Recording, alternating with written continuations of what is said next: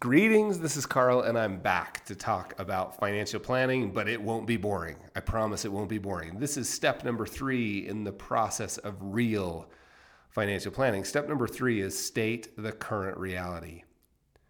Now that we've defined the purpose, so we've gotten a sense of why we want to go,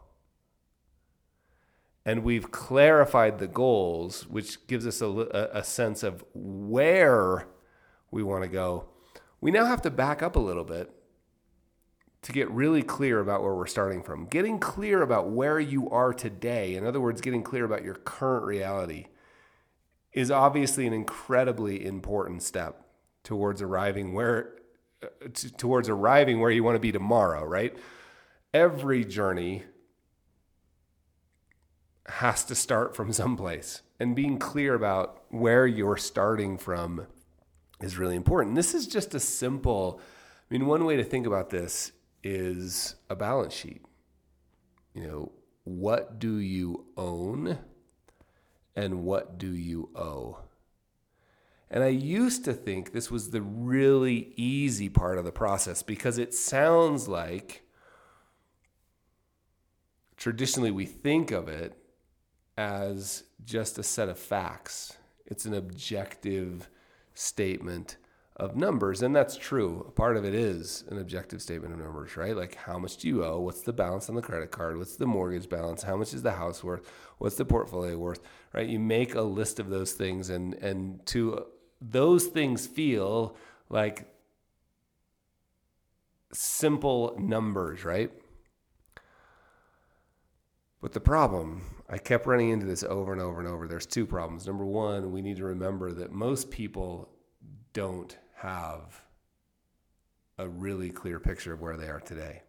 And there, there's a reason for that. Um, well, there's a couple of reasons. One, we're often just really busy, you know, and number it's it's on no one's list of fun things to do on the weekend. Create balance sheet, right? said nobody ever. Um, and number two, we often avoid it. It's just like it feels complex, or it could feel like it's worse than it might be worse than we might expect, or we're not as far ahead as we thought we would be, or there's another reason we avoid it. Um, we avoid it because it turns out it's not just about the numbers, it's about more than numbers. While there's an objective sort of quantifiable piece to this. There's also a subjective piece. There's a whole bunch of stories, which might be another reason why we avoid it. Is there's shame and blame inside that balance sheet.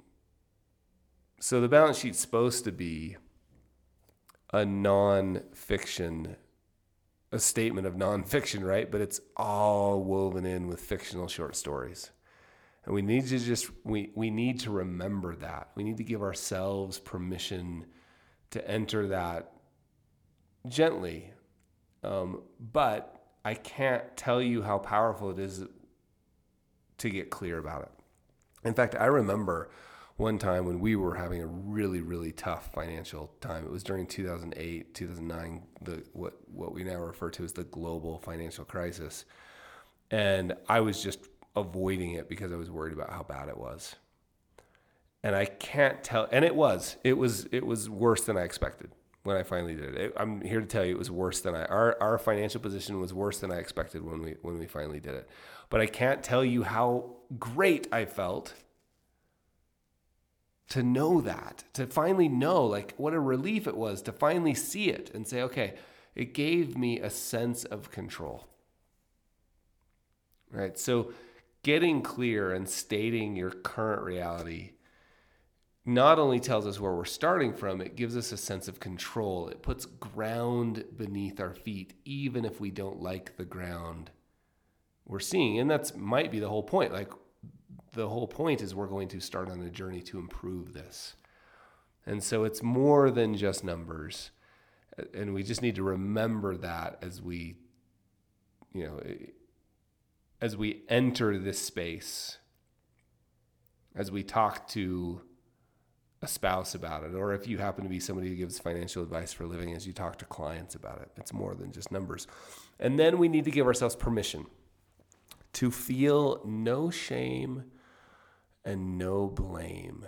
Now, realize I'm not saying no guilt or no responsibility. Shame and blame serve no useful purpose. Guilt might serve a purpose, but certainly responsibility is important. But shame and blame serve no purpose. I remember um, working with a, a, a client who was also really close. And every time the subject, this subject came up, there was a line item on their balance sheet. It had to do with real estate. There was a there was a line item on their balance sheet, a, a piece of real estate on their balance sheet, and every time it came up, one spouse would make the other one feel bad. I told you that was a bad idea. Like every time. And that might, right? That that's natural maybe, but it's certainly not helpful. So this when we're dealing with the stating the current reality in step 3 of the process of real financial planning, this is the place where we need to give ourselves permission to feel no shame, no blame. In fact, I would suggest you you firmly put on your no shame, no blame hats. And if you give advice for a living, wouldn't it be fun? Get some trucker hats, blank ones, and write on the front of them no shame, no blame, and just slide them across the table to each person if you're dealing with a, a couple. They don't even have to wear them, they can just have them on the table if you want. Put your no shame, no blame hats on when it comes to stating the current reality. And, and one more little thing about more than just numbers. Um, there is a component it's important, I think, to acknowledge this sort of emotional component of a balance sheet. There are items on balance sheets, there are things that you value that don't traditionally take up a line item on a balance sheet. You know, I'll give you one example. I remember we got in a, a, a conversation with, I got in a conversation on Twitter because somebody said that, um, for a mother, for a woman to choose to be a stay at home mom was always, and this was like in all caps yelling, always a bad decision.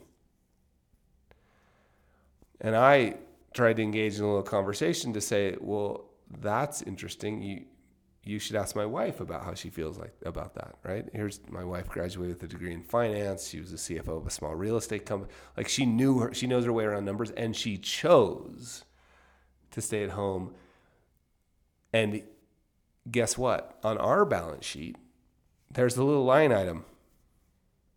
At least mentally, there's a little line item that says, you know, being at home with our four kids. And, the, and we put a number in there, right? And that number is like invaluable, right? We can't even put a number on it, but it's on our balance sheet. So, my only point in using that example is that there are things that we put a value on that are not quantifiable. And we just need to keep that in mind when we're talking about our stating our current reality. Sometimes we make decisions that may not make total or perfect sense from a spreadsheet perspective, but are completely rational from the way in terms of an emotional perspective. So that's that's step number 3 is state the current reality. Get really clear. Don't run away from it. In fact, if you could, sometimes it's fun just to separate yourself a little from it and go, okay, this is just a this is just a factional, you know, a, a factual conversation we're going to have. We're going to be really sort of technical about it, non dispassionate, non emotional for a minute. We're going to get all these numbers down because we're not going to run from it anymore. Then we're going to acknowledge that they're more than numbers. We're going to feel that a little bit. We're going to make sure we have our no shame, no blame hats on. And at the end of this step, we are going to have a clear picture of our current reality. That is step three.